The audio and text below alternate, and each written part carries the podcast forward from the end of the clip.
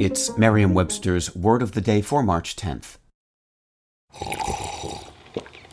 That's not just the sound of that first sip of Morning Joe. It's the sound of someone shopping for a car on Carvana from the comfort of home. That's a good blend. It's time to take it easy, like answering some easy questions to get pre qualified for a car in minutes. Talk about starting the morning right. Just like customizing your terms so your car fits your budget. Mm-mm-mm. Visit Carvana.com or download the app to experience car shopping the way it should be convenient, comfortable. Ah. Today's word is factotum, spelled F A C T O T U M. Factotum is a noun.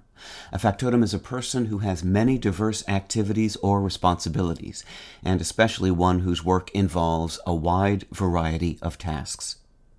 Here's the word used in a sentence from The New Yorker by Richard Brody.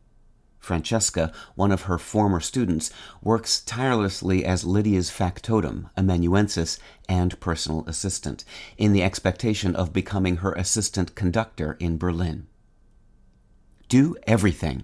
That's a tall order, but it's exactly what a factotum is expected to do.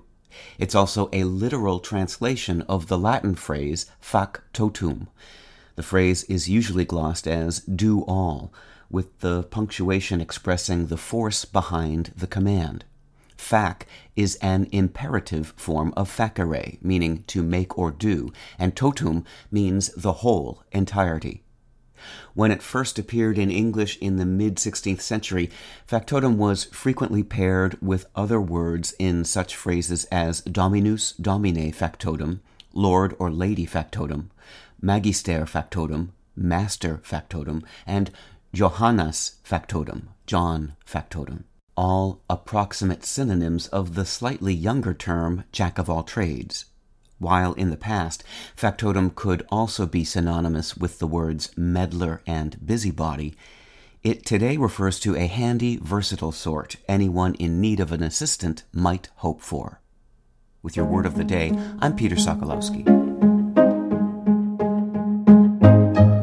Visit Merriam-Webster.com today for definitions, wordplay, and trending word lookups.